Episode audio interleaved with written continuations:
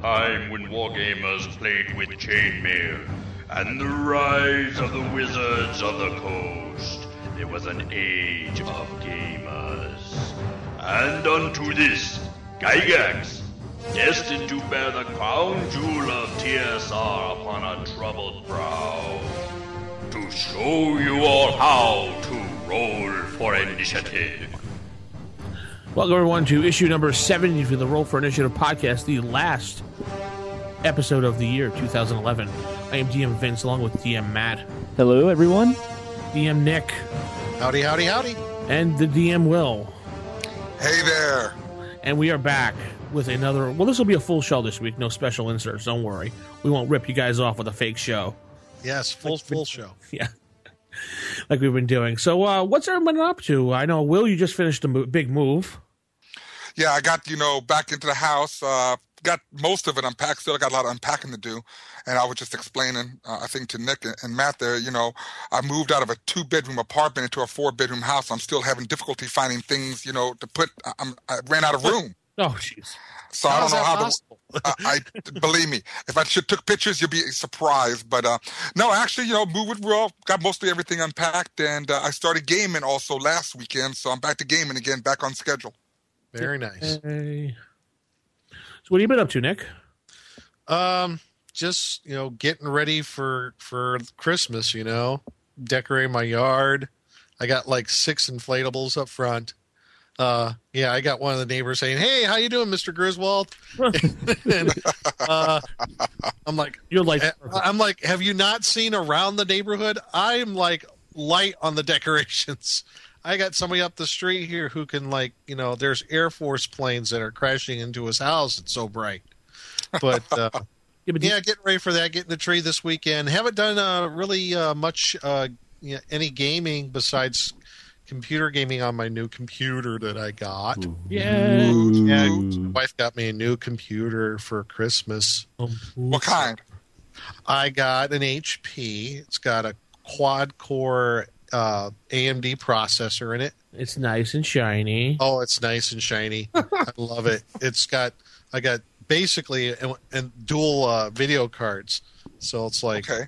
it's got the onboard video that's integrated plus another one on, on top of that, and there you can use them simultaneously. So I have like 1.5 gigahertz uh, gigabytes of of video memory for just gaming. And it's like wicked awesome. So. Well, you don't need that for those DOS games you be playing. But DOS games, Oh. are you out your mind? Oh, I, no, he's still playing. C colon backslash. Oh, Good Old Games is having a huge sale on all the old games right now.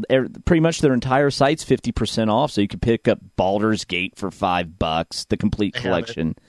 Uh, Planescape for five dollars. got it. Yeah, I, unfortunately, I have most of them too. But if you or if you want to play the old uh, Tex Murphy, Mean Streets, or uh, Space Quest or Police Quest. I've been playing a lot of Team Fortress 2, actually. So oh, okay. I love Team Fortress 2. So, anywho, that's all. I'm hoping that we're going to get in a game here before Christmas on our regular group, but don't see it happen. We usually take kind of a hiatus around Christmas and New Year. So, what about you, Vince? How about you? What's been up with you? Uh, mostly been just packing away, putting things in boxes, getting ready for the big move over to the big old Texas. That's right. Everything's bigger in Texas. I was trying to get my big steak in Texas, Yeah. and I was hoping to uh, get to the chopper now. No, I'm just kidding. Get to the chopper. Get down. he has to prepare for the airlift from Pennsylvania to Texas. Oh, yeah, I'm, Are you uh, are you driving down or flying or what? uh, we drove down the first time to scout the area. We're never going to teleport. no. Yes, I was gonna. uh, actually, uh, one of High enough level, he has that spell. yeah. Uh, we're actually going to fly. We're having everything shipped. We're not doing the drive thing again because Wow, really? Yeah. You're fly down there. yeah, I was Wow. I was going to kill myself after that three day drive. Jeez. Found the got the fly spell ready to go. That's right. But now, as far as gaming, I've just been doing stuff here and there. I went to the local comic book shop I played in. Uh, they were actually playing in an Exalted game there, which I haven't seen in a while. So I sat in and played with them. Wow. That's done by White Wolf for all the people out there that don't know that game. And that's really it. Matt, what about you? Uh, my gaming group's still on sabbatical. Unfortunately, I think we will manage to this coming Sunday get a game in. Is it a working sabbatical or oh well, if between if we have a Sunday night Bears game, our GM is gone because he must watch every Bears game. The Bears. The Bears. Then uh, the guy's house we normally play at. First, he was on on two weeks for a work trip. Then he went to Hawaii for two weeks. Oh, how could he? I know we have gaming. Damn it! I know. So Bring your friends along to Hawaii. Yeah.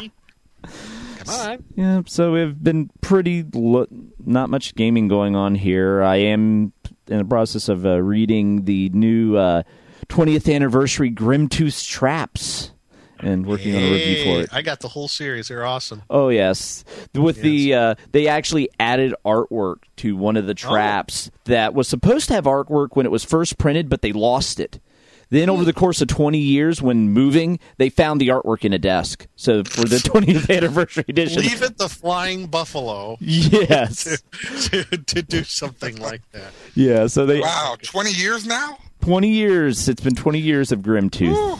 Wow, that's crazy. I, I remember when the first More started than coming 20 out. years of Grim Tooth. Tr- uh, Wow. Grim Tooths. More like 25, 30 years, Let's I think. No, the first one came out in. Uh, oh, maybe let's see. Yeah, the 30th. Maybe it's the 30th anniversary. I think it's more like the, The 30th. Yeah, the 30th Yeah. because it was 81. So I that'd know, be 'cause 30. I'm old and I Preferred it. remember them. Yes, I would have I would have preferred if you just said 20. Now you went to 30. Thanks. I really Sorry. It, yeah. Yeah, we're, we're some of us are chronologically challenged. yes, I was a mere three when that book came out. So cut me off. Wow. You got God, I whippersnapper. can't Get off my lawn and get in the damn dungeon.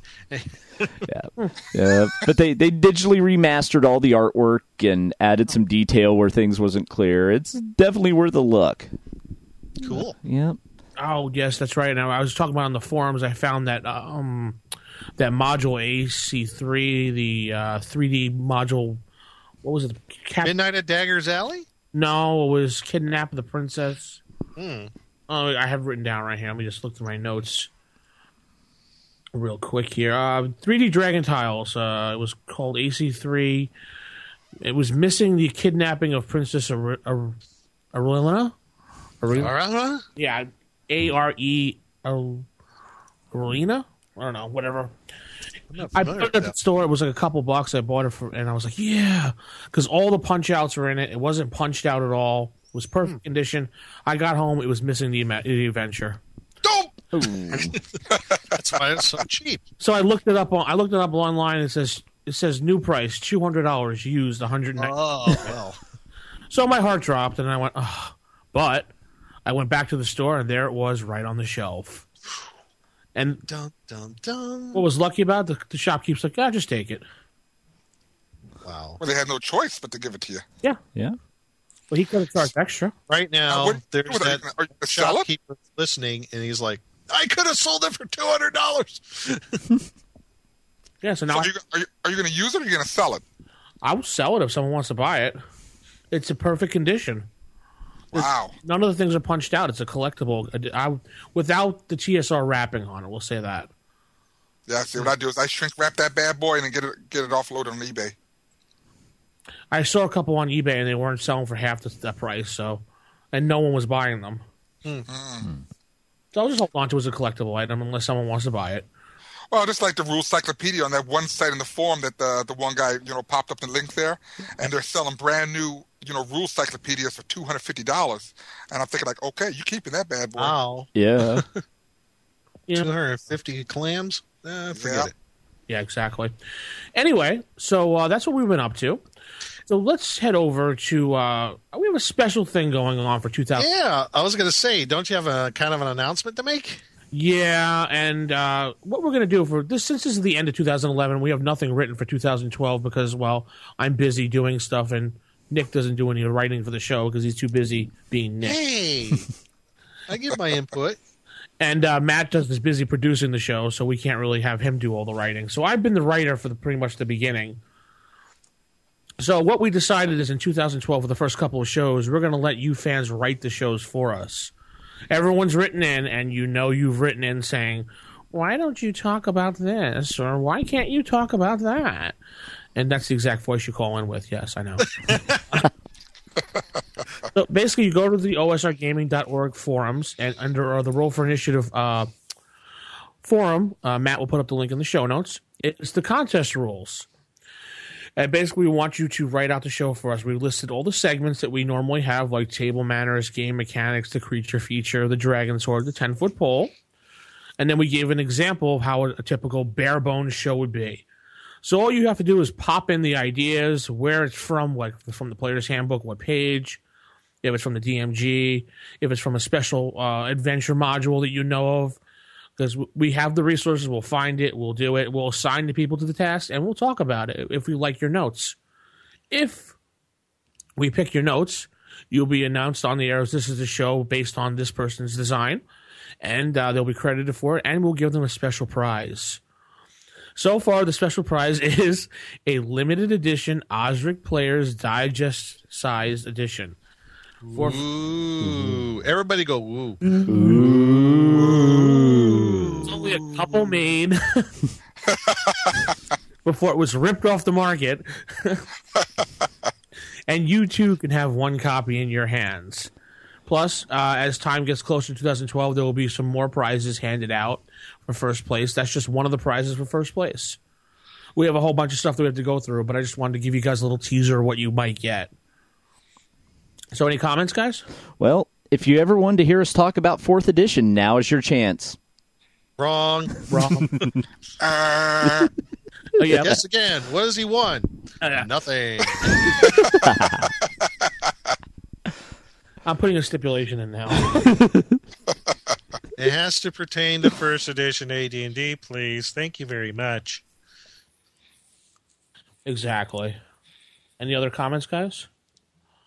I like it. I can't wait to see what. I've already looked at the forums and uh, already got some pretty good ideas going there. So, yeah, very Yep. very cool.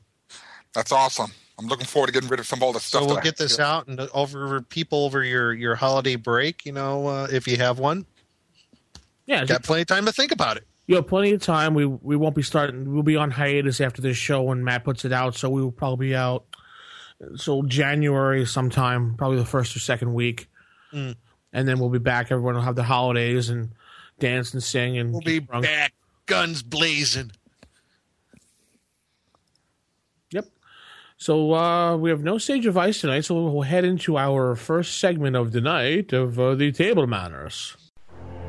Yeah, I remember back in the day, a fella knew how to judge a fireball on the fly and how far the cleric could push the undead he turned.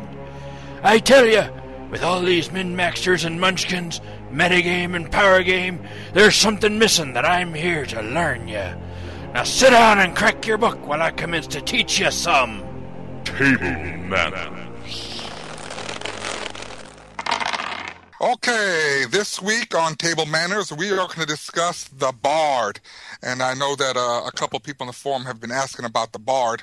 So um, I had to do some research because, one, I was not a really big fan of the Bard, you know, back in first edition. So, but the Bard made its first appearance in the Strategic Review, Volume 2, Number 1 there was no bard character in the in the in the basic game per se. Uh, basic expert and, and so on. So from there on it went straight to first edition. That's where the bard actually made its its true appearance. For those that don't know anything about bards uh, there was a lot of restrictions to the bard. And it's funny during my research that i, I was i was looking at this and and in all understanding this is pretty much is a prestige kit from like you know 3.0 3.5 mm-hmm. because you had to meet you know some requirements in order to mm-hmm. actually be the class and i believe the bard is the only one that can do that so correct me guys if i'm wrong i believe the bard was the only one that could do this Yeah. Yeah. so first off, let's talk about what the bard is all about. One, you have to be a human or a half elf. I mean, Yeah. that right there was restrictive, right there. Humans and mm-hmm. half elves only. Right. I didn't understand why they put that restriction on though. Yeah. And also for the half elf thing, there's another thing I'm sure uh, Will's going to bring up that kind of confused me. But Go- yeah, Go. No, no, go. What was that, please? it's well, it kind of goes into the the the requirements that Oh. you speak of. Yes, here we go. Yeah, that's. I'm glad you brought that up. This is when we talk about the prerequisites to be a bard. Right, right. Strength, you need a 15 or better. Wisdom, you need a 15 or better. Dexterity, you need a 15 or better. Mm. Charisma, you need a 15 or better. Yeah. Intelligence had to be a 12 or better. And Constitution, of all things, was a 10 or better. So basically, what five out of the six ability scores you have to get those. yeah. Yeah. Yeah, Good luck. yeah. When when looking at the prerequisites, I'm like, someone really didn't want anyone ever playing a bard. Exactly. Yeah, that was kind of odd when I looked at that. I said, uh, I mean, there had to be some type of different character generation, or just like you said, the bard was practically almost impossible, which in, indeed made it one of the most rarest of all character, uh, you know, playable. Right. And it Sure. even says at the beginning this one's an option. That's why it's in the appendix of the book. Right after psionics, ironically enough. Uh, So- I don't remember the bard class being all that great to begin with, even if you did qualify. It's a hard one to do. yeah. Right. It really is. Yeah. It's hard. Uh, but I'm sorry. Well, go ahead. And continue with your your No. uh, expose on the bard. well, to start The off, bard exposed. So in order That's to, why they have to have a high charisma because they're exposing themselves. Yeah, well, almost to that extent. But let me just start this. In order, before the character can be actually called a bard, he has to start off as a fighter. Yep. Okay, uh, and, and the thing about the fighter part is he starts off as a first level fighter, and he can go all the way up to eighth. Yeah. I'm Was it sorry, like but before eighth, He- at, at seventh Fifth, level, eighth level, has he has to stop. Oh, before eighth, yeah, before eighth, and then he must dual class to a thief. Now I'm saying dual class, but if you play a human, humans do not multi-class; they dual class. right? And this gets into my thing about well, half elves don't dual class. Only There you go. It's mm-hmm. weird. So I you mean, picked up on that too. yeah. So the How human. Elves have elves qualified. Yeah, it's kind of weird because then you know with half elves then it's multi-class, and but we'll start off with the dual class now. So from for a fighter, he goes from first level all the way up to eighth. He has to stop, and then he has to become a thief, Right. and then he can go all the way up to about the thief to fifth level, but before ninth level. Right. So, So anywhere has- between yeah, between five and nine, and then after you know after the thief, then he dual classes or multi-class. And I bet there's three classes involved now. I'm still considered human bard now. Must dual class into a druid. The moment upon first level druid, he is actually officially called a bard Right. And that's and that's what it is. Now, during my research, I understand now when we're talking about different editions, from first edition to second edition to third edition to fourth edition, there were some big differences there on what the bard's background is. So, Right. with first edition bard, it was more based on a druid perspective background. Yeah. Yeah. And yeah. I believe in 3.5, it was more based on a thief background, and Yeah. back and forth edition, it went back into the druid perspective. If you, if you get my I would even argue in second edition it's, it became more thief like because Yeah. they made it a subclass of the thief, did they not? Yeah, it had. Yeah, I think they did. I have It- to take a look. I yeah. didn't really research too much into it. yeah. And two E. that is beyond the scope of this particular podcast. Right. We, we'll leave that to Thaco's hammer. Yes. Yeah, Thaco's yeah, hammer and- can handle that. And, and the thing about it is, they had the handbook for bards, so it, you know it, it it could it could have varied out. You know, could Yeah, have been a I'm, five. I'm or- pretty sure that when second edition came along, the bard came back as its own class as a subclass of the thief. Yeah, it was a Right. subclass of the thief, and its uh, spells were actually wizard. Right, right, Right, not right, not exactly. druid. Right. So they, They they, yeah, yeah, they were basically little uh, dabbling prestidigitators. Yeah, exactly. So I mean, this is like like y'all said, this is a very difficult character class to work on. Yeah. You know, because the thing that you, the thing about the bard is like this though. How does what, what is a bard used for? And you know, the question is, how can I play a bard? You know, better. Well, if my I'll tell you right now, if I was playing a bard, I would play the bard to be a fighter. So you want to try to obtain the highest level possible of fighter before you become a thief. right, right. Because from that then on, of- yeah. yeah, because from then on, I think in the rules it says when they go into combat, they fight at the highest level they attained as fighter. That is correct. And if they and when they start doing their thieving skills, they go with the highest level they obtained as a thief. Yeah, And then, of course, they have their own spell table as far as the druid spells and all that stuff is concerned. right, right. They're kind of like a Swiss Army knife. Oh, yeah.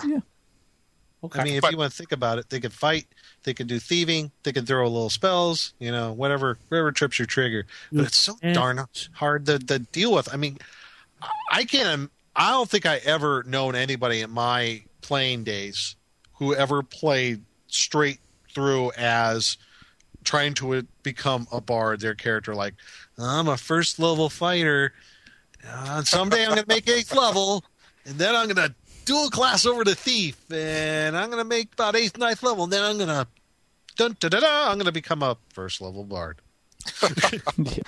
Yeah, which is kind of funny how they work this out and everything. So, you know, I mean, but that's one high powered, you know, first level character once you become a first level bard. Well, that's the thing. All yeah, all their experience though from the previous time is like is all wiped out. They start zero again. There you go. And so, like it says, then when it's time for combat, well, uh, I was a, a seventh level fighter, which grants, I believe it grants the fighter, what, three attacks every two rounds? Am I correct? yeah. Well, no, they still get the attack as a as the fighter of that level. Yeah, well, seventh level is why you want to stop at seventh. Well, so you right, get the, the right. three attacks every two You get rounds. the three for two. Yeah. Yep, if you stop at six, it's still one attack around. But I just can't imagine. There has to be like exact situations, otherwise, to actually partake of the bard's really cool abilities. You know.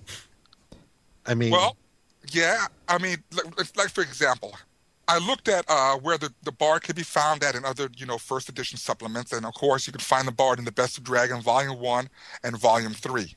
Yep. Dragon Magazine number fifty six, I think, is the most important magazine to get if you really want to play a bard to its full potential, because it's like three or four articles in there that cover bards.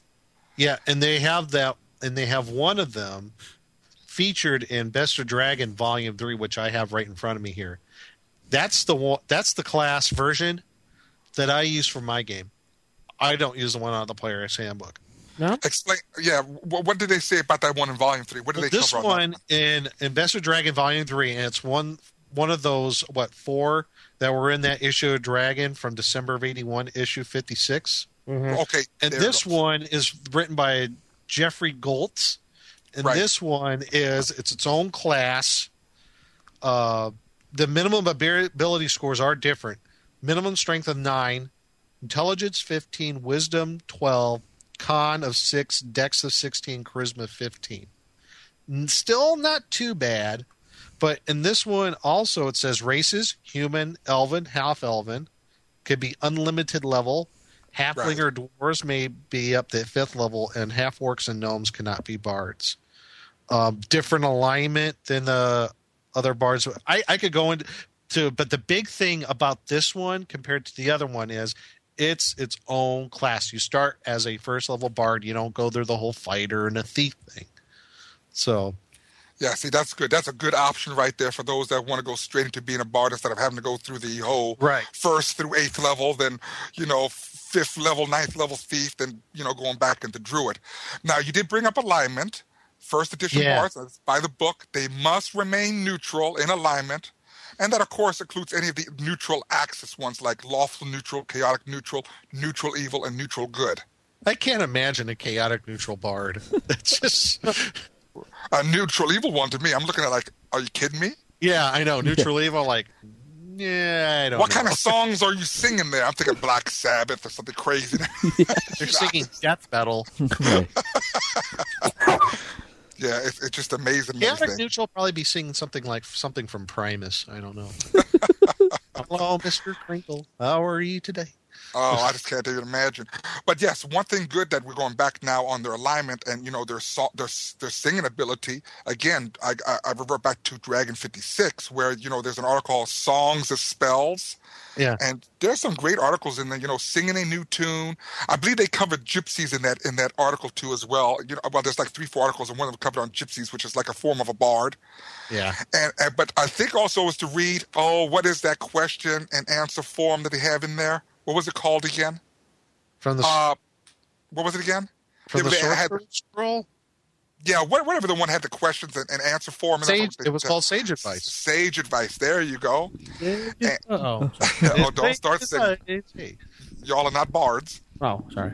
But Not quite that high of a level. Now, but there was a couple interesting questions there. Like, for example, it says you have to be a fighter. So one of the questions was, well, can I be a paladin? Since it says, can I be a fighter? And of course, the answer is no. You have to be a fighter. You can't be a subclass of fighter when you're pursuing to be a bard. Right. So I mean, there was a couple questions, like four or five, you know, little questions there, but they're really important questions. I thought they were very, you know, pertinent to case of who wants to be a bard, and they was trying to stretch it, trying to pull more into it because they said, well, this seems kind of boring. But again, like I said, in, in all my years, 10, 11, 12, 13 years, 14 years of playing first edition, you know, D and D, I have never seen anyone play a bard or you know Yeah. even try and take the path of a bard. Yeah. And that's why I, I, I like the ideas of those people taking those the options that were offered like in Best of Dragon whatever. I mean it's something a little bit more attainable. But there's just so much other stuff about the bard that in in retrospect now is like, wow, if you could play the bard as first level out of the player's handbook, it's pretty darn powerful because now you have a walking legend lore spell Yeah, yep. for example. I mean, it could. I mean, the bard can identify uh, magical armors, miscellaneous weapons, potions, rings, right on down the list. They have a certain percentage roll that they can make. Like, oh, don't need identify anymore. Don't need legend lore or whatever. I mean, there's. I mean, there's Yeah, one good use of of the bard. They can identify uh, most of your magic items within a pretty good, uh, you know, pretty good percentage score. I mean, you get up to about eighth or ninth level, you're talking 25, 30%. So, you know, maybe one out of four times he's going to identify that magic item. It's not too bad. and I think that's awesome, you know. And I believe that the bard alone, you know, with its with with its singing ability, was truly the only supplemental character class that can complement the party in certain situations. Right. With that bonus. That is correct. Yeah. Yep. So this, I mean, like I said, the bard, good character class. I, I think it's awesome. I, I, I, it's balanced. It takes some time to get to it and everything. It's a Yeah. worthwhile endeavor, but truly, this is the first and only character class for first edition, which can actually be considered a prestige kit, or you know, or uh, uh, what what do you call them in second edition? That's what they call them, right? Kits, just kits. Or Yeah. kits, just kits. Well, it's a Yeah. kit or a prestige kit because in order to be a bard you have to meet certain prerequisites and you know going through all those classes and being a certain level definitely you know qualified Yeah. for as such. Uh, i think it's a very hard character to roll up. I mean if you're rolling 4d6 drop the lowest not re-rolling ones this is probably the most difficult character to roll up. I believe a person could be a psionicist or be a endowed character before they can become a bard any day. What about a Psionicist Bard?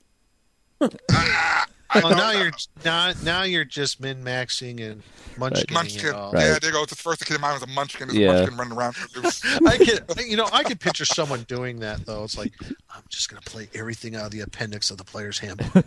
The Psionicist Bard. I'm gonna blow my frickin' DM's mind.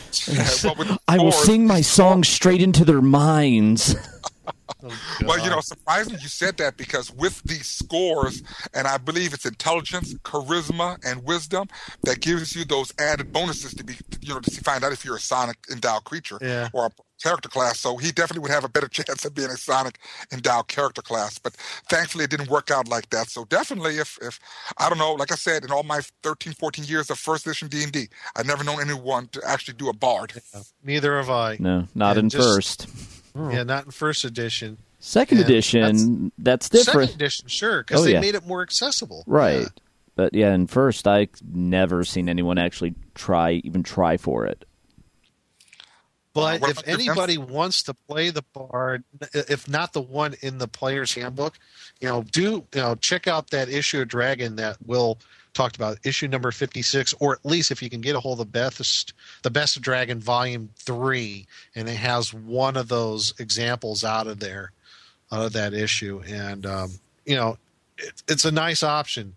It's making the bard a little bit more accessible as far as it, it just easier to become a bard because now you're not going through that whole you know jumping through hoops you start out as a bard right off from the get-go so Yep. oh, So I don't know who wants it. If you want the challenge, then go ahead and start a first level fighter and work yourself up to seventh, and then become a thief, It just and then it's amazing how it works with the armor and then it works Yeah. with the combat and it just Well, and also now you got to use for all those other magic items in the miscellaneous magic table, like drums of panic, Yeah. oh exactly horns yeah. of Valhalla. That actually, you know, the, the, when the bard gets them in his hands, he's like, "All right, let's rock the house." Well, see, then you can give him one of those artifacts. What was that big giant organ? Who that- Oh, I loved using that organ. I can't remember what it is. I can't remember either right now for the the top of you know top of life for me right I just can't think right now I can't think but I think that's just awesome how that works out and also you know when I brought up that question and answer portion of that Dragon magazine there was a real interesting question on uh, what about other items that affect for example like uh you know like books and tomes and, and, and certain other things that affect certain classes how will it affect a bard who has levels who has multi-class or dual class so there's a lot of interesting questions there and they answer it to the best of their ability some people may like the answer some people may not like the answer but the fact is that once you move on to that next class there's certain things you can't use anymore Yeah. Yeah. It was Heward's mystical organ. that was what it was Yes. Yes. And right below that in the artifacts is Horn of Change. So, yeah it was just a thought you know i wouldn't want no bard to run into an organ like that that would be definitely detrimental to the party i suspect I don't know. A bard with a horn of blasting would be awesome. though. Yeah. Fifty percent greater damage. Yeah. Hello, you. You're on my team.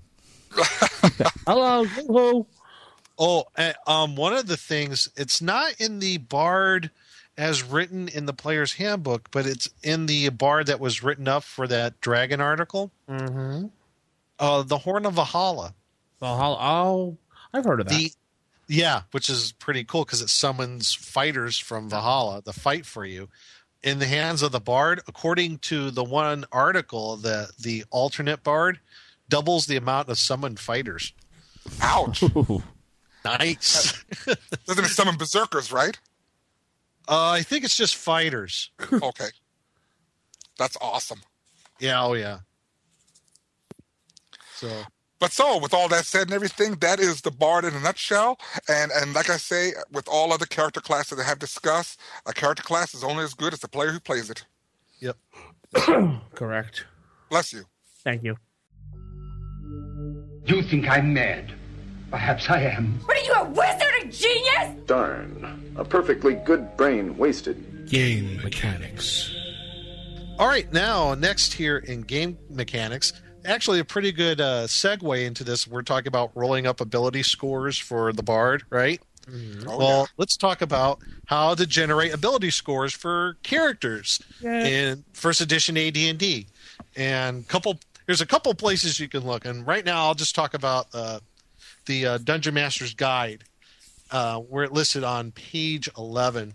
And there's base, you start off with four different methods of you could generate ability scores for your player characters. I found this interesting because after reading through again, it's funny how sometimes you just like take things for granted or you just forget about them. Well, uh, these four different methods are the ones that are recommended for uh, for the use in the game. And I'm not talking about straight 3d6 right down the line, where a lot of I, I think a lot of people in the old school Renaissance movement just kind of assumed. well, like yeah, method one, where you roll 4d6 and discard the lowest. And they're arranged in order as the player desires. You got method two, 3d6 rolled 12 times, and highest six scores are retained. It's almost like method one, just a little more, uh, a little more to it. Method three, here's where it gets really complicated.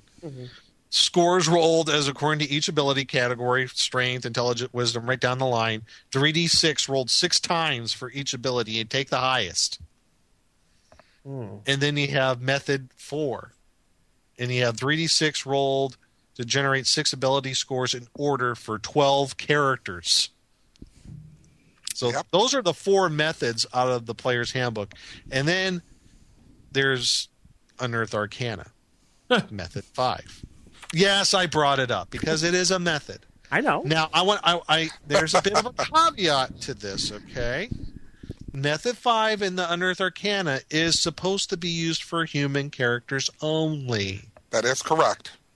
So, and there's a chart in your Unearthed Arcana, page 74, and says number of dice rolled for each desired class. And it's only for humans, not for half elves, not for gnomes, or any other of the demi human races.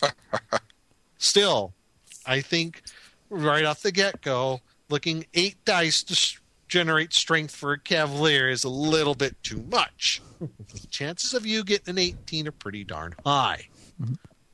With that being said, like it, it's funny how you know you look back and like, oh, hmm, these are the recommended ways, and, and I think this shows the difference between advanced D and D and regular D&D. Advanced D&D I think was a bit more epic and a bit more heroic in its scope when you're talking about the ability scores. They were higher than average. That you're I mean method 1 no matter how you look at it, chances are you're going to get higher than average ability scores. You're going to be more than it's going to be chances are 9 through 12 you're going to have more scores above that high end of the bell curve of 9 through 12, which the bell curve is on page 10 of the DMG.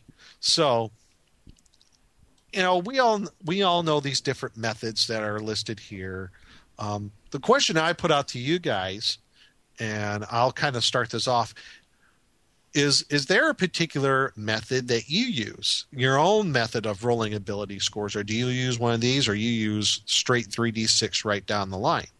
Me, I use in my campaign, I use 3d6 reroll ones and twos. That's actually what I use. That's what I've been doing, and you generally get scores. Uh, lowest will be nine, but the highest will be 18. It's still not too bad. I mean, you still, I mean, you want to. Who really wants to play a character with an ability score of, of three somewhere? I mean, honest. well, I did have a Robotech game where we uh, we actually used the uh, method two for generating uh, our ability scores, and one of the guys, all of his numbers were great except one was a three.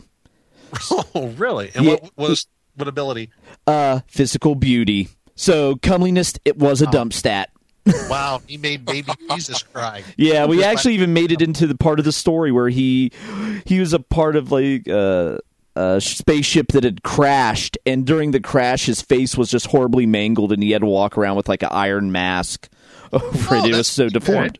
So we, Oh, we okay. so just because you have bad scores, you can make a story of it and have fun with it. So it's not. It's only crippling if you're all- solely focused on mechanics and not story. Right. Yep, exactly. And I think in, that's the probably one ability where you could probably get away with something like that, like having like a three for your Constitution. Um, that's where you're like giving hit points back. I think. Yeah. You know, uh, it's like uh, let's look up Constitution in the player's handbook. A three con, yeah, hit point adjustment minus two. Hmm. that would stink if you were a magic user with a three con. Yeah. You Yep. Your method of rolling was to roll and re-roll the ones and twos, I believe you said. Yeah, I do 3d6 reroll ones and twos, and I have them arranged it as they like. What about you, Will? What do you do? Uh, if I was playing first edition D and D, Mm-hmm. Would you- and I rolled as such, method three is what I would use. That's a good method. Yeah. And let me tell you how I do it. In, in, in the retrospect, this is how I would do it. I would have them give a piece of paper, and then I would have them do is roll 3d6. Okay? And I'm going to make them do it in six rows of six. there you go. Once they're done, they're going to choose which row they want. And they just go in that order strength, intelligence, wisdom, dexterity, con, and charisma. That's what I would do. I Oh, would use number three. Now, I would also say that if I was running first edition, and depending on the group, if I could trust if they're experienced players, if if somebody really, really wanted to be a paladin, if someone really, really wanted to be a certain character, I mean, let's let's face it, the chance of being a paladin using that system is slim to none. Regardless, you use three d six, it's slim to none. So I'm gonna let them use the uh, the method in the Unearthed Arcana if they want to be a paladin, a cavalier, or what have you. Yeah, if if they were a human, that's I think that's why Method Five was there in Earth Arcana. By chance, do you have the Unearthed Arcana available right now? Yeah, it's right in front of me. What does it say for a bard? Does it have bard in there? Uh, for Bard, I don't Yes. believe so because Bard is Right. not its own class. So this is my question then. If someone wanted to do the bard, you see how where I'm coming from now, and you're Oh, I see. If you wanted to be the Bard and use Method Five, oh yeah, There you go. chances are you're going to do it. Yep, because def- for fighter under method 5 number of dice for strength is 9 right. but this is where it kind of drops off because what's the minimum ability intelligence for a bard is 15 right Uh, I believe it was a 12 for. Oh, no, I'm sorry. I'm intelligent. No, it's 12 or better for the uh, first edition bard. Well intelligence you need 3 dice. See what I'm wisdom 5 dice.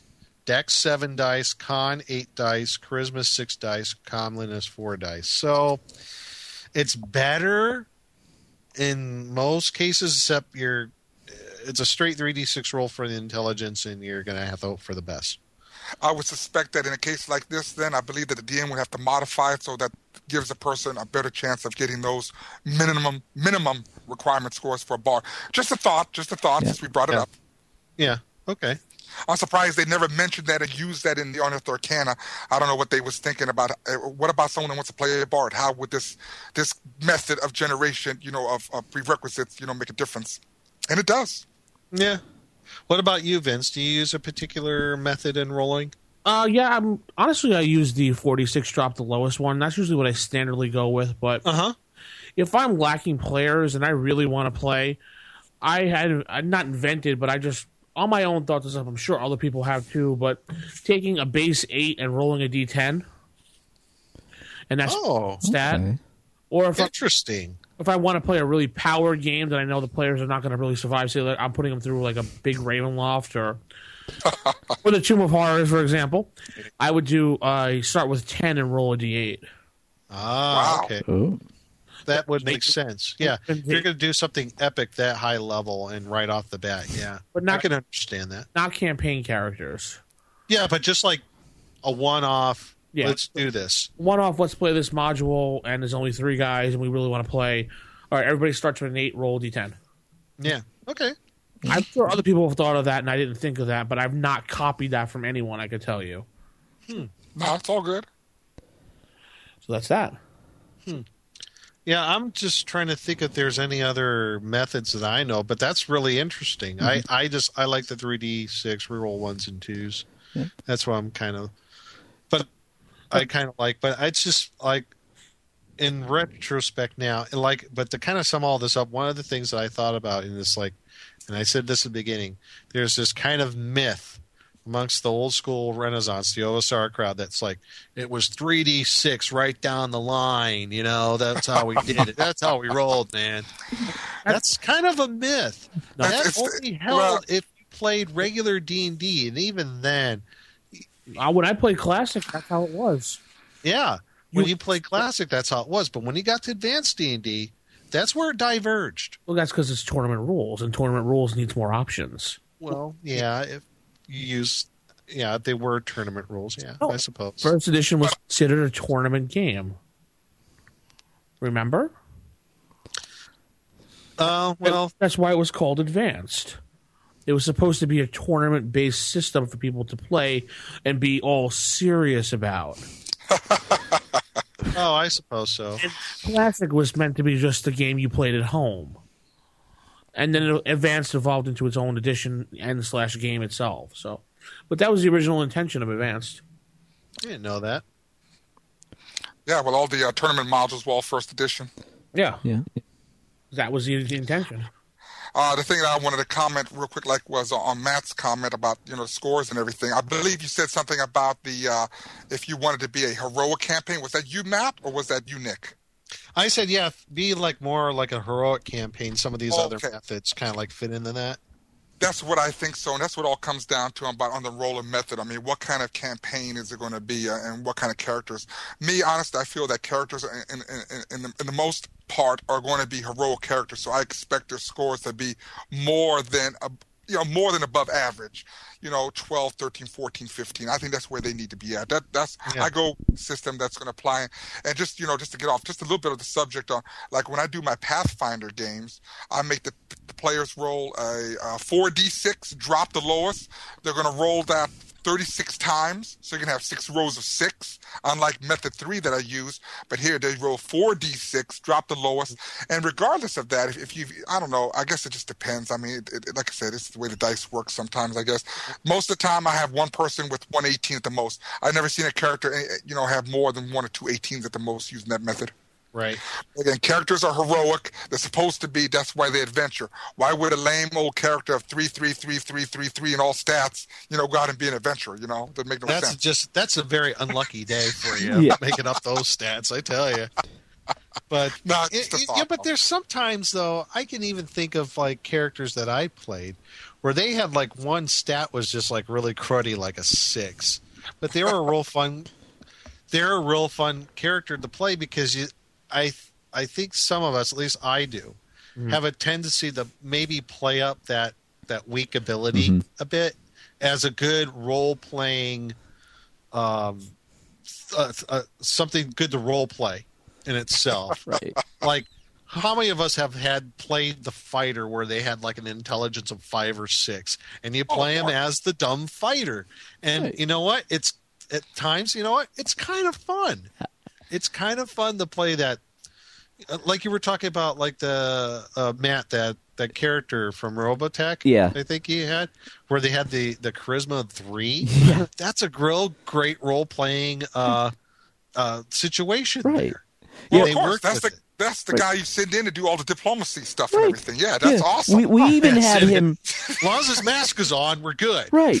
We even had him roll his pre-injury physical beauty and role played out the accident that caused it. Oh boy. Nice. So, All right. So let's uh, hear from everybody out there. Uh, what you use for ability score rolls? Do you use? I use three d six right down the line, and that's how we roll.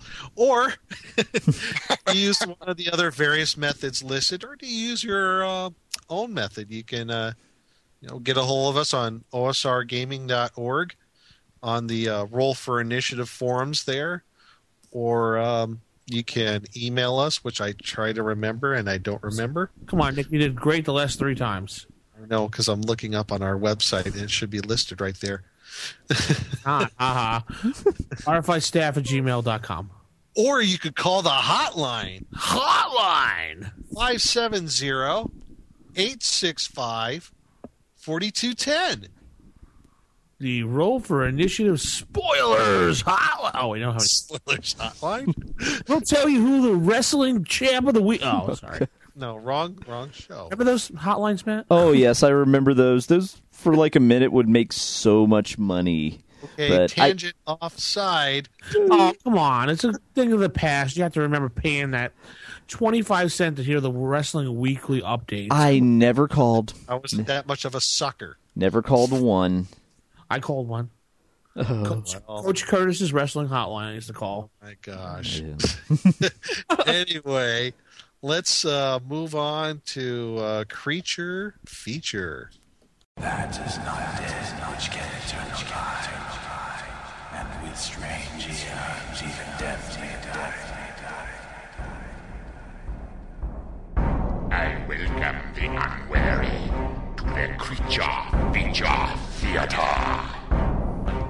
The Creature Feature Theater of the Week is coming from the Monster Manual 2 for Biz 117.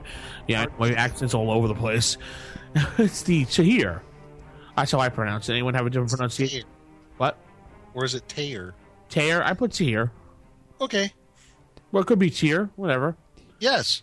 Basically, these are cavemen in a nutshell. They live in the cold mountainous regions. They live in caves. The one thing I love about it is they smell so bad. They smell as bad as that guy on the corner that you say sleeping all the time. You have to actually make a save when you go near him. Otherwise, you vomit and become deathly ill from his stank. You're going to stand there yelling at your shoes. And you get penalized for two to five hours because of this stench. Two to five hours. Oh my god, you're right. It says that right there. Oh yeah. with a negative two hit probability and negative one damage because he smells so bad you can't function. He smells worse than the monkey house at the zoo. Tell ya. But basically, they are just cavemen. They're just dopey guy, little filler monsters. I think they could become a nuisance for players if you play them just right Oh, in the DM. You can have these creatures. The way they look, they look very threatening, but they're not. They're just neutral monsters looking to hunt food. Well, they, You are food. well, yeah, you could be food to them.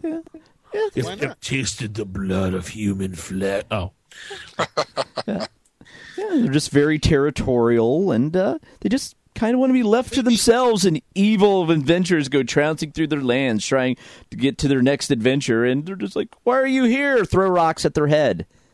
Well, here's the thing, though. Don't let them throw spears at you. yeah. yeah. Uh, plus one to hit, plus three to damage when they hurl spears at you. Yeah. The, uh, But you'd probably good. rather them hurl spears at you than be next to you, though, because of the stench. That's true. Oh.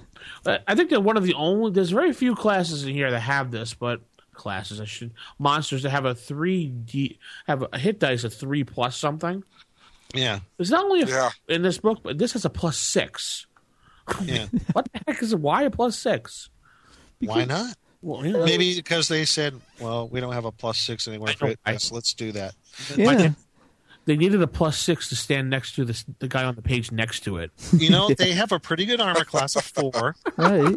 It needed a, s- it needed that plus six to stand next to the Tarrasque on the next page here. Good point. And it's got a pretty good movement. Movement of 18. That's fast. Yeah. That's fast. Yeah.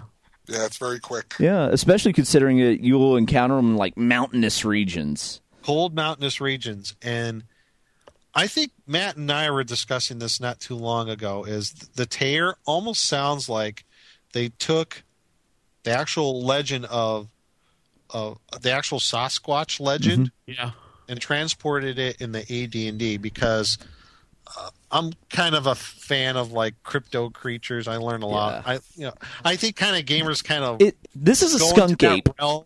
Stink ape, yeah. You know, it kind of overlap there with Yeah. you know like the quote unquote real world stuff like cryptids and stuff like that. Yeah. And knowing my Bigfoot lore, if I remember correctly, many people who've encountered like a Bigfoot or something like that, there's like a terrible musky stench yep. around. Yeah.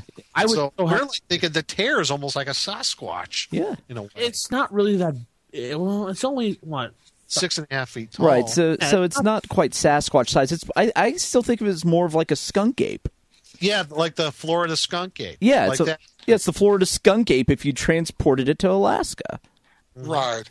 My thing on this this monster here, there's, I mean, just looking at it and everything, definitely it's an organized monster because look how many you can run into at one time, mm-hmm. possibly run to 11 to 30. So definitely it, it fits that caveman profile. But I wouldn't be surprised if this monster is complementing a, a Yeti. I was mm-hmm. just thinking the same thing, Will. You know that this this thing here would complement a Yeti really good, and I, I tell you how I like this because one, it said it inhabits the coldest mountain regions. I see two issues. Well, not two issues. I see two things how I can use this monster. One, you can be sent up the mountains to try acquire some of the secretion. Oh yeah, yeah. Because as you can see, the secretion aids these creatures to withstand cold, even of the magical sort. This is a creature that you know that people can capture and use them to you know create certain potions or other types of things to protect them from magical breath weapons or what the case may be. Mm-hmm. Mm-hmm. And I also see there that this creature typically collects polished teeth, horns, and crudely sculpted stone idols. Yes. Mm. So this would be another good reason why to go up there and try and hunt these creatures down and everything, because they might have a, a particular tooth you might need for some type of quest or some type of idol that they acquired, which you need to, for whatever reason purposes. But I love this creature. But like I said, I would use et- yetis to complement this creature, I- or vice versa. I know. I was thinking the same thing. And it's like I can imagine a couple of Yeti using these guys as like guards mm-hmm. in its lair, or maybe they just work in conjunction. Or we could turn this on its uh, kind of that idea on its ear. Let's say uh, maybe the adventure party encounters these fellows, but somehow they don't get into combat with them. Maybe the Tear are looking for help. Maybe the fight, like I don't know, Yeah. or Remorhaz. Maybe Ooh. they need their help. Let's The adventuring party's help. they're low. Well, something like that. They're very low intelligence, so communication is going to be rough. Right. That's hey, there but, you go. but if you had a bunch of teeth and yeah, if you had a bunch of teeth and horns, you could give them the peace offering. They would understand that. there you go. There Yeah. you go. Well, would you guys? Would you guys, since it's a low intelligence creature, allow them to communicate in neutral alignment? Well, low intelligence is between five and seven. So we get that fighter that has a six intelligence and let him communicate with them. Yeah. There you go. Yes, they, they would just be have problems uh, expressing complex ideas, but they could Right. give you the basic. We go over there, smash thing. They can tell you that. As Oh, that's what they speak? yes, they get I to the think they. They, speak more like duh, duh, duh, duh, duh. Wow. I would expect them almost sound like you know out of like Quest for Fire. Inaka Tanakra. Nakra. Kind of look like Klingons from like Yeah, you sounded like a Klingon there for a second. Khan or something. Khan! Yeah, when, when I first looked at this, I was actually thinking of the uh, apes from the movie Congo. Oh, yeah. oh yeah, Yeah, definitely. did that film. Those Anyway, bad boys were I- great though. so much fun with these creatures if I had a really off day and want to be goofy. I would change it around so that the stench was an actual attack. So when these things came up, they lift up a leg and they farted, and this would be like their stench attack. And like the green Oh. mist cloud comes out. Yeah. It's like once every three rounds. It'd be so much fun. And then if Or you get hit with the mist, it sticks with you for like two days straight. So everyone that you come in contact with has to make a save versus stench. Oh, perfect, perfect. Yeah, the kids be throwing rocks at you. I'm, I'm gonna mod this creature up. This would be an awesome creature to mod up. Nice. Yeah, I don't know uh, where they came up with the creation. I guess they wanted to do something with a gas. There's gas stink too, don't they? Yeah. Yeah, so they give off a stench attack, but it definitely doesn't last no two to five hours. So the Tarrasque. Oh, anyway, sorry, wrong side. Yeah, good monster though. I, I think it's pretty cool. Yeah, it's, Yeah. well, it's a cool little monster that has a lot of possibilities and a lot of things you can do with that. You're just going to look and go, meh, a caveman. Who cares? But when you think about it, give a couple minutes, you're like, huh, I could do this, this, and this. Yeah. Yeah. And then all and then I was just looking at this. Okay, you're disoriented and nauseous for 2 to 5 hours. Think of where they live. Cold mountain regions. So you're disoriented in co- in the cold in the mountains. Oh, where am I going? Ah! yes. Anybody knows in the cold, dank areas of the mountains like that, any smell or thing like that really just stays right there. yeah. It does. Look at the defense though. The special defense, it's immune to cold. Yeah. They run around in their undies, and you're in like these full Wow. things going, I will gold. That's just amazing. And, and see, I guess that includes magical sort of cold too, because that's the secretion. Yeah. Mm-hmm. Yeah. Wow, that's crazy. This could be this could be a quest creature too. Find Yeah. the creatures, kill them, get their secretion, and bring it back to the wizard. Yeah. Yeah. I would. Yep. Well, all right. Well, tell us what you think out there, folks. This boring little creature, or is he a creature of possibility? The tier or the tier, wherever you want to pronounce it. Fun little creature. RFIstaff at gmail.com, and we'll head into our uh, last segment of the night. As the secret portal yields to your efforts, you stand amazed at a vision from the most fevered dreams of avarice. Before you lies the Dragon's Hoard. And now we are in the Dragon's Hoard. And this time we've got a little shiny jewelry for you in the Dragon's Hoard. The Ring of Elemental Command. So it's actually four different rings, depending on whether it be air, earth, fire, or water. Earth, Wind, and Fire. All right, love that group. Oh, yes. Is this the Captain Planet rings? Oh, oh if only there was a heart ring. If you can find me a Then I would heart have to ring, shoot you. we could have Captain Planet, and they have to go out and Planet! yes, Cat Planet. He's our hero.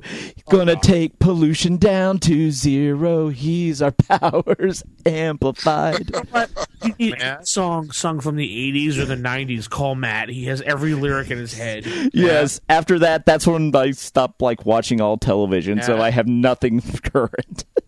Matt, you yes. just disgraced yourself the whole podcast. Let's, let's disgrace Matt a little bit further. Matt, how's the song "To Silver Spoons" go? No, no. I was going to go back a little further, like to Electra Woman and Dyna Girl. Oh, that's far. yeah. Anyway, Ring of Elemental. Yes.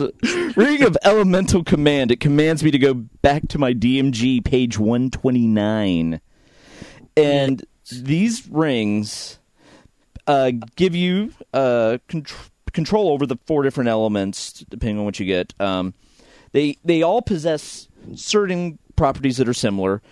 Uh, the first one is elementals of the plane to which the ring is attuned to cannot get within five feet of you, or, attack, or, or attack the wearer, or if the wearer desires, you can try to charm them instead.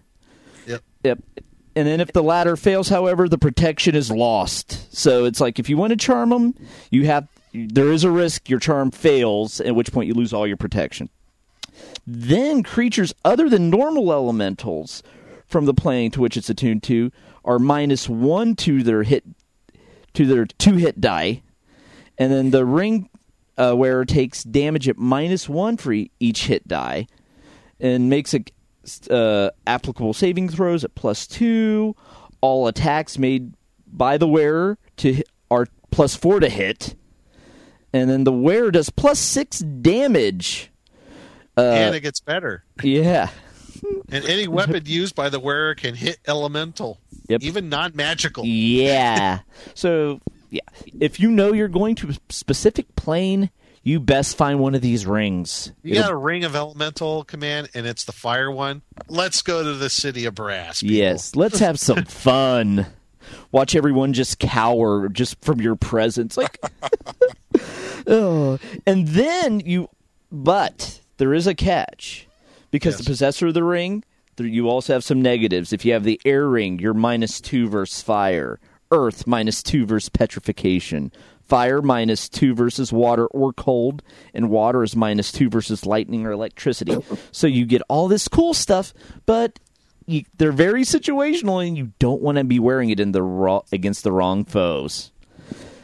Then there's also uh, only one power, major or minor of the ring, can be used at a time.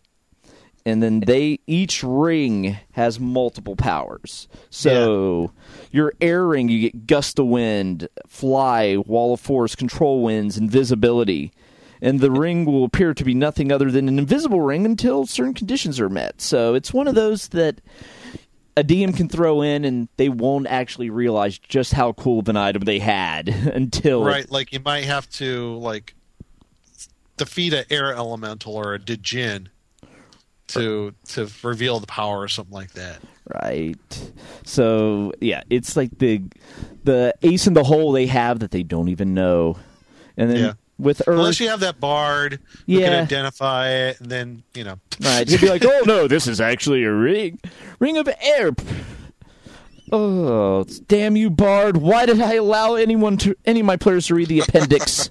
See, Yep. Uh, then Earth, you get Stone Tell, Pass Wall, Wall of Stone, Stone to Flesh, Smooth Earth, and Feather Fall. So yeah, if you want to go up against the Med- Stone man, Yeah, man. yeah, Stone, yeah, totally baked.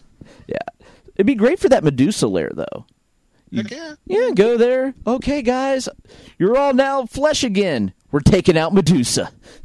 Mm-hmm. Hell oh, But the yeah. fire one is best. Oh yeah, you get burning hands, pyrotechnics, wall of fire, flame strike, and fire resistance.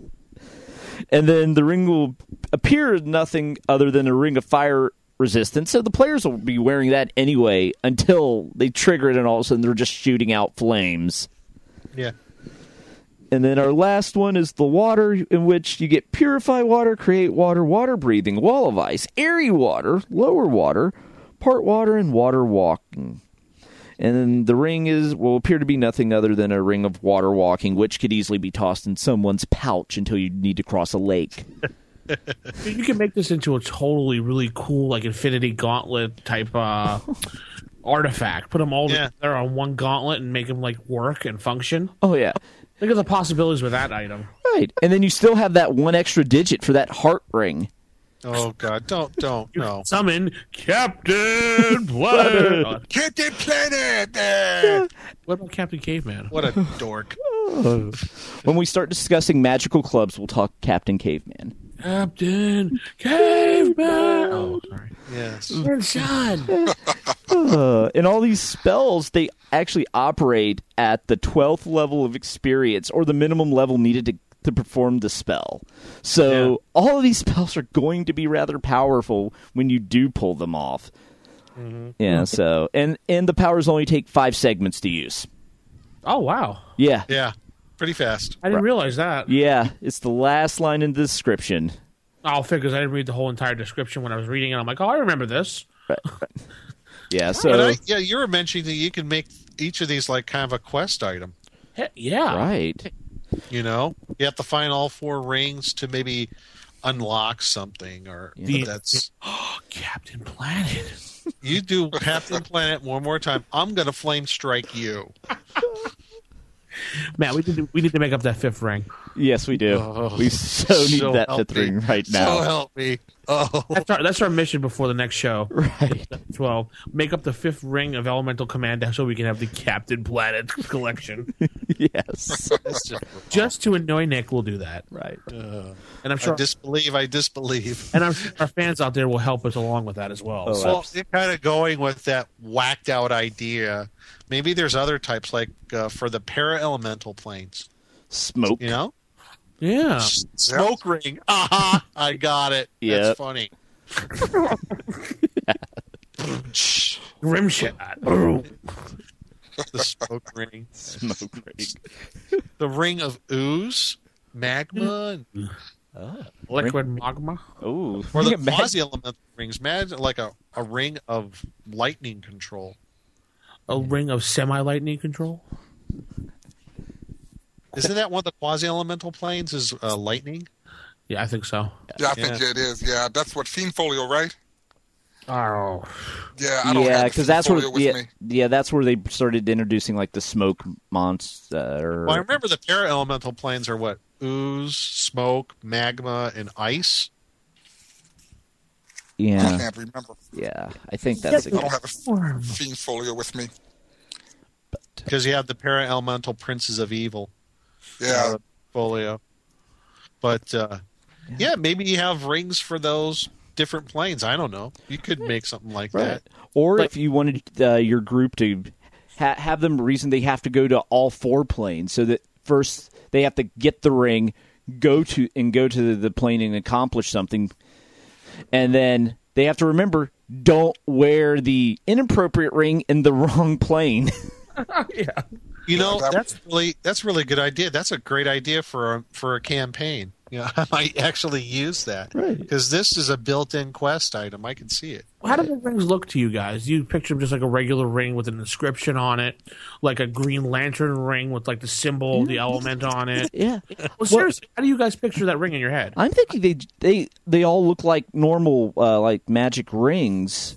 Uh, nothing special because I, I think that's part of the well in part of the description they're just saying it resembles like a ring of fire resistance, a ring of feather fall, Right. a ring of invi- el- uh, invisibility. So I think they would just be that hidden uh, item that if you didn't cast identify or find the the rare mythical bar that doesn't Right. exist. And maybe once the item is kind of like, well, once you identify the item or somehow reveals itself through the, that special condition, I think some of the things they talk about is like maybe blessing the ring or Right. you have to defeat an elemental of that same element or something like Yeah. that. Or- maybe the ring actually physically transforms into another, uh, into something else. Yeah. Maybe like it turns into like, uh, a, a ring that's kind of gold with a reddish tinge for the fire one.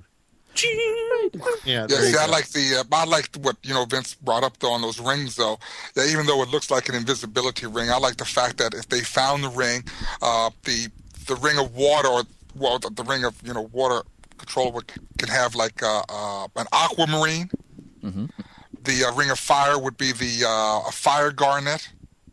Or something to that effect. I like that. Right. To give it a clue Yeah, to Earth what it would be what, yeah. Earth would be probably like uh, I would I would think like uh, um, oh what's not Yeah. not a figure something out Yeah. on those.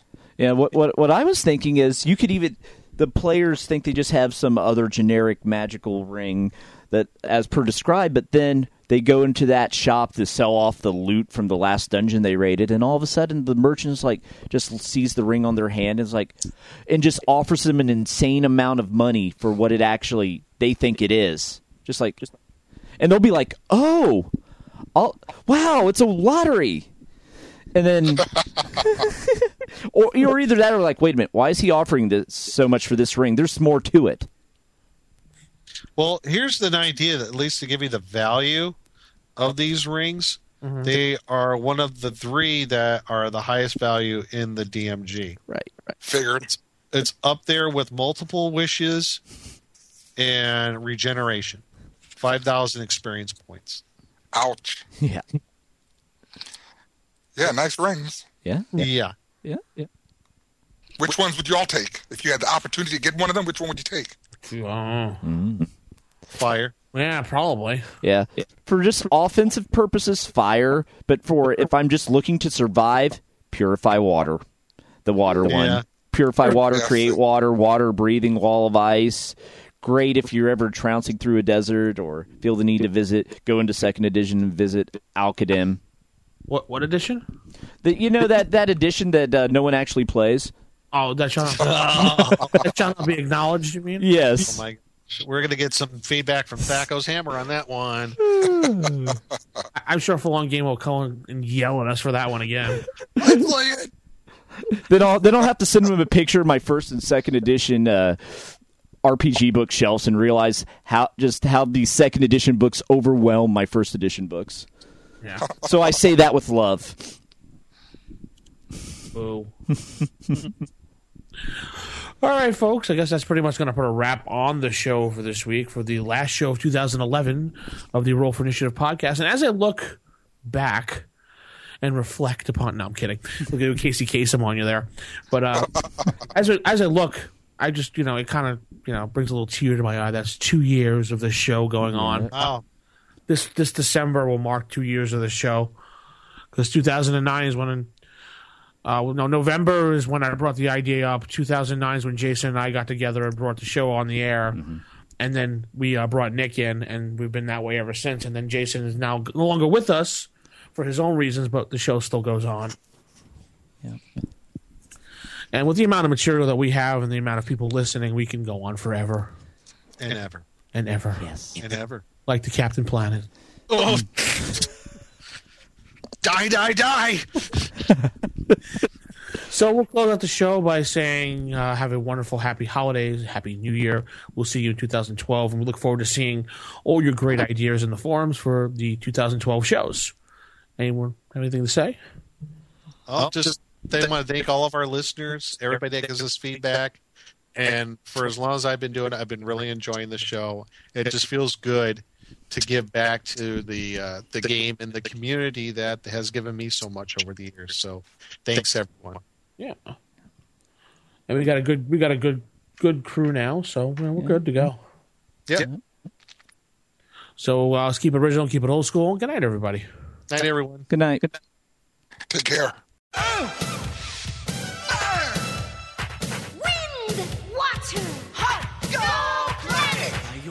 powers combined, I am Captain Planet. Captain Planet,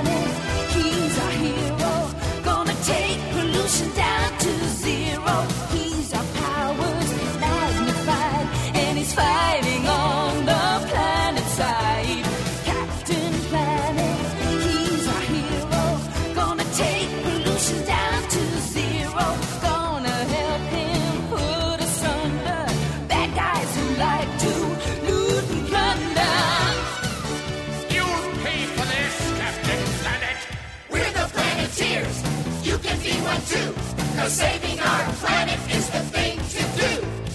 Looting and polluting is not the way. Hear what Captain Planet has to say. The power is yours.